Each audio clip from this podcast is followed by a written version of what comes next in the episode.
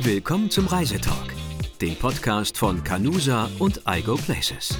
Wir nehmen euch abseits ausgetretener Pfade mit zu besonderen Erlebnissen in den Traumländern USA und Kanada.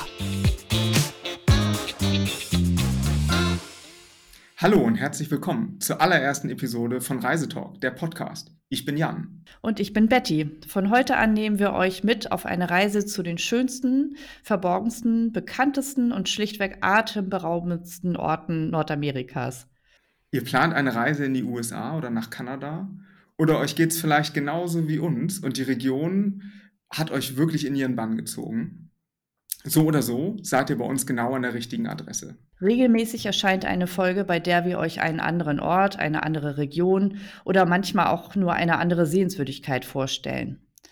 Gemeinsam wollen wir dann einen Blick auf dieses Highlight werfen, Tipps und Insiderwissen besprechen und auch einmal etwas hinter die Kulissen schauen. Also auf das, was ihr vielleicht nicht in jedem Reiseführer findet. Ich glaube, wir haben eine tolle Mischung an Themen parat und wir freuen uns mächtig, wenn ihr dabei seid. Habt ihr vielleicht Themenwünsche? Dann schreibt uns gerne auf den bekannten Social Media Kanälen oder an podcast.igoplaces.de. Nun aber erstmal ein paar Worte zu uns. Jan, wer bist du eigentlich? Ja, also ich bin Jan und ich reise seit, seit ich zehn bin eigentlich in die USA. Mittlerweile habe ich das Hobby zum Beruf gemacht. Neudeutsch würde ich sagen, ich bin Content Creator. Früher hätte ich vielleicht gesagt, ich bin Reisejournalist. Und was das irgendwie kennzeichnet ist, dass ich immer gerne ein bisschen abseits der ausgetretenen Pfade unterwegs bin. Über meine Erlebnisse schreibe ich in Reiseführern, in Magazinen, aber eben auch auf meiner eigenen Webseite igoplaces.de. Betty, Magst du auch ein bisschen was über dich erzählen? ja, ich bin Reiseberaterin bei Canusa Touristik in Hamburg und helfe da tatsächlich schon äh, insgesamt seit über 30 Jahren Reiseträume zu verwirklichen. Natürlich reise ich auch ungefähr genauso lange bereits selbst durch Nordamerika. Das ist ja wirklich schon äh, echt äh, eine ganze, ganze Zeit an äh, Berufserfahrung und auch Reiseerfahrung, die du da gesammelt hast. Wir wollen uns ja über Orte in Kanada und in den USA unterhalten. Hast du eigentlich einen Lieblingsort in Kanada? Also ganz ehrlich, spontan würde ich immer Vancouver sagen. Das ist für mich eine der schönsten Städte, die ich bis jetzt kennenlernen durfte. Ja. Ich mag die Lage der Stadt total, am Wasser gelegen und im Hintergrund die Berge. Die Menschen dort sind so weltoffen und ja, irgendwie fühle ich mich, wenn ich nach Vancouver komme, immer ja fast wie zu Hause. Das kann ich auch wirklich verstehen. Vancouver finde ich, hat auch ein ganz, ganz besonderes Flair. Ne? Wie du sagst, die Menschen sind so weltoffen und so freundlich und ich finde es wirklich ein ganz, ganz schönes Fleckchen der Erde. Auf jeden Fall. Und wie sieht es bei dir aus? Also du warst wahrscheinlich auch schon mal in Vancouver. Ähm, ja. Gibt es sonst noch einen Ort vielleicht? Ich habe ich hab Vancouver, ähm, ich war zweimal in Vancouver und leider hat es beide Male wirklich viel geregnet. Ähm, ich konnte gar nicht so viel sehen, wie ich wollte. Ich musste also immer ein bisschen aus der Stadt rausfahren. Ganz spontan würde ich sagen, mein Lieblingsort ist der ähm, E.C. Manning Provincial Park. Der ist von Vancouver ich müsste jetzt lügen, weil die Zeit, finde ich, auf dem kanadischen Highway immer ein bisschen anders vergeht als bei, bei uns sonst. Ich würde sagen, vielleicht zwei, zweieinhalb Stunden entfernt von Vancouver, vielleicht sind es auch drei, an der Grenze zu den USA, ähm, also quasi gegenüber von dem North Cascades National Park letztendlich.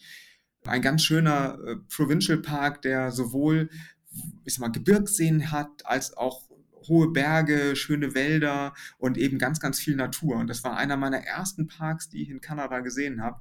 Und ich war so, ähm, so von den Socken, wie viel, wie viel Natur und ja auch so ungestörte Ruhe man da letztendlich finden kann.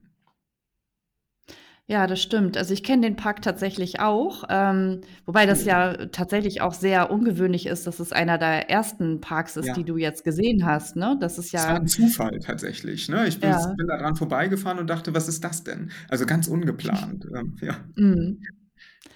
Ja, Und fandst du es, also wie ging es dir da? Ähm, also das war quasi am Ende einer Tour äh, auf dem Weg nach Vancouver tatsächlich. Und Mhm. Ähm, das war September und der Winter war schon eingebrochen tatsächlich. Also man hat da gar nicht mit gerechnet. Und ähm, es gab wirklich so eine Szene, an die ich mich noch ganz gut erinnere, wo wir ähm, an einem zugefrorenen See vorbeigefahren sind und daneben stand ein ja, älteres Holzhäuschen. Also das war Ja. wirklich wie so ein, eine Bilderbuchaufnahme, Ja. ähm, wie man sich Kanada im Winter vielleicht vorstellt. Und es war Ende September. Also Oha. man muss auch seine Reisezeit gut planen. Das stimmt. Wenn man das, ich meine, auf der einen Seite war es ja auch ein schönes Erlebnis, ne? Nur Ja. ähm, viele denken vielleicht, es ist noch etwas wärmer. Aber in den höheren Regionen kann einen da auch schon mal der Winter überraschen. Oh, das ist wahr. Ich war zweimal, glaube ich, zur sogenannten Shoulder Season da, also irgendwie bevor, äh, also Skisaison war zu Ende und Sommersaison noch richtig, noch nicht richtig losgegangen, glaube ich. Also es war unfassbar ruhig, aber es lag tatsächlich auch noch Schnee und nachts hat es auch noch gefroren. Aber es war eben nur noch so, dass im Schatten so ein bisschen Schnee lag, also nicht wirklich. Ähm, Hm. aber äh, dadurch, dass es so ruhig war, hat es, glaube ich, auch einen ganz anderen, äh, ganz anderen, ganz anderes Flair noch gehabt, äh, als, ja, als sonst, wenn wirklich mehr los ist. Das kann ich mir gut vorstellen. Und du hattest ja auch gerade die Cascade Mountains erwähnt. Äh, bist du dann noch über die Grenze rübergefahren? Bin ich. Ähm, ich bin auch noch ein bisschen in Washington ähm, unterwegs gewesen, aber tatsächlich ist es, hatte ich da auch mit dem Wetter leider, also Pech. Das gehört wahrscheinlich aber im pazifischen Nordwesten einfach dazu, dass es einfach mal ein bisschen regnet. Insofern ähm, war es auch da so schön, dass ich gesagt habe, ich komme auf jeden Fall noch mal wieder, aber vielleicht zu einer anderen Reisezeit, wenn ich ein bisschen mehr Chance auf Trockenheit habe. Aber die Landschaft hat mich wirklich total von den Socken gehauen. Das geht mir auch immer noch so, wenn ich Bilder sehe irgendwo im Internet ähm, von der Region, dass ich das einfach unfassbar schön finde. Wenn Ja. ich äh, Lieblingsort allerdings in den USA ähm, benennen müsste, würde es mich eher in die Wüste ziehen. Mein Herz schlägt für die Wüste, wobei Wüste nicht unbedingt Wüste wie in der Sahara für mich bedeutet, sondern eher die amerikanische Hochwüste, wie wir sie aus dem Norden von Arizona ähm, oder aus dem Süden von Utah kennen. Äh, das ist so ein bisschen meine Region und wo ich wirklich sage, dass ich mich richtig, richtig wohlfühle und wo ich so ein Stück weit mein Herz verloren habe, wäre auch tatsächlich in, in diesem Bereich. Also in Kanab. Kanab ist ein, eine Kleinstadt, ähm, nicht weit von St. George entfernt, im äußersten äh, Südwesten von Utah, fast schon in Nevada sozusagen, oder in Arizona, je nachdem, in welche Richtung man von da wegfährt. Das ist einer meiner, ja, meiner absoluten Lieblingsregionen der USA. Mhm. Das sind also auch so deine Lieblingsorte, ähm, ja, die. Nationalparks im Südwesten.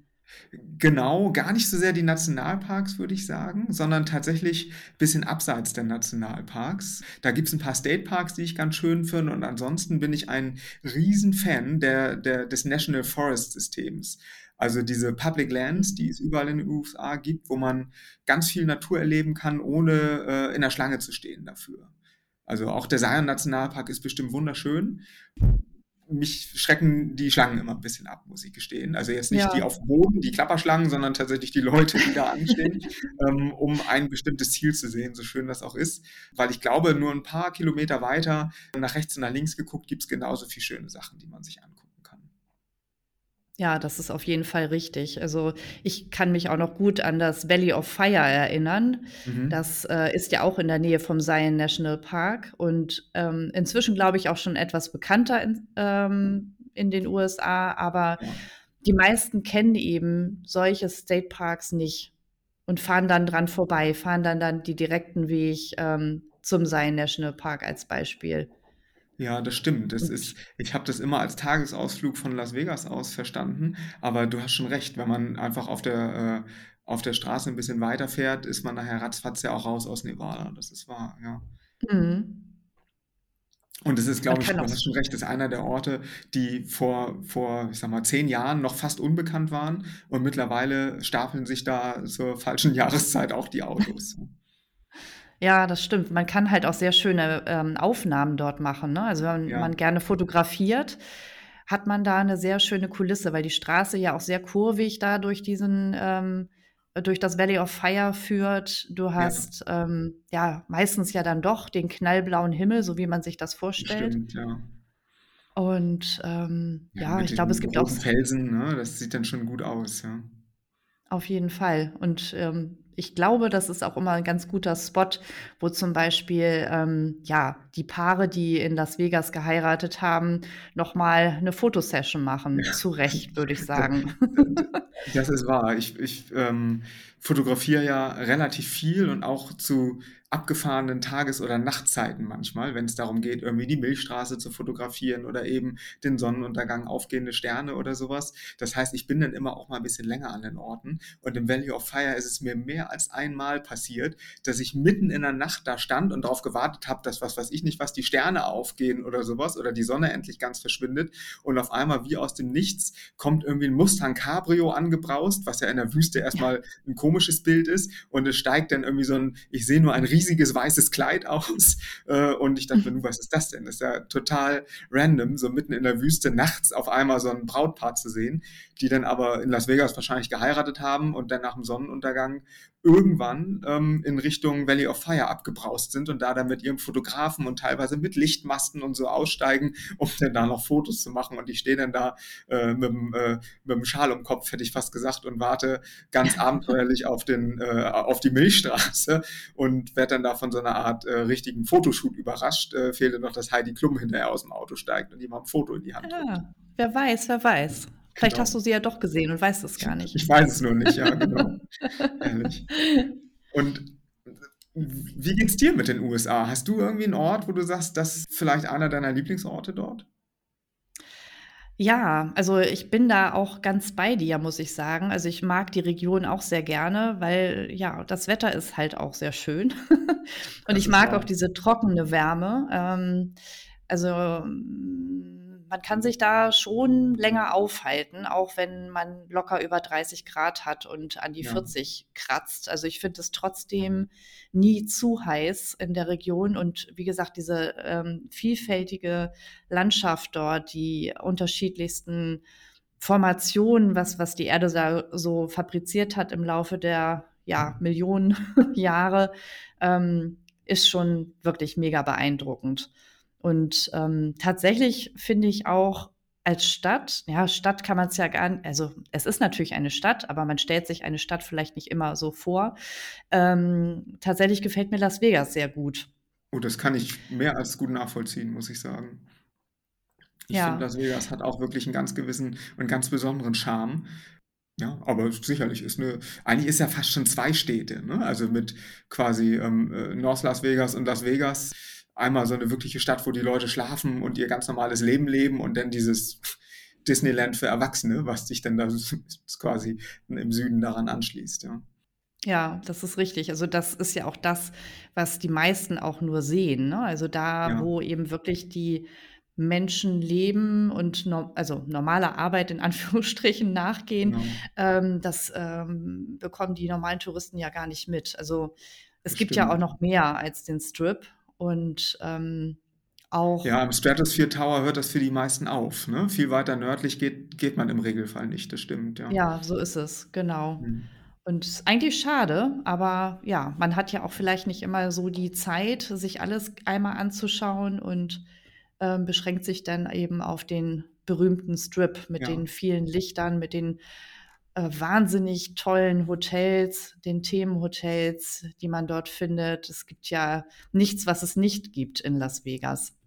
Ja, das ist wahr. Und vielleicht ist es auch deswegen so, dass Leute gar nicht so gerne rausgehen ähm, oder wenn denn nur den Strip sehen, weil der Flughafen natürlich auch so unfassbar nah da dran liegt und man dann gar nicht weit fahren muss.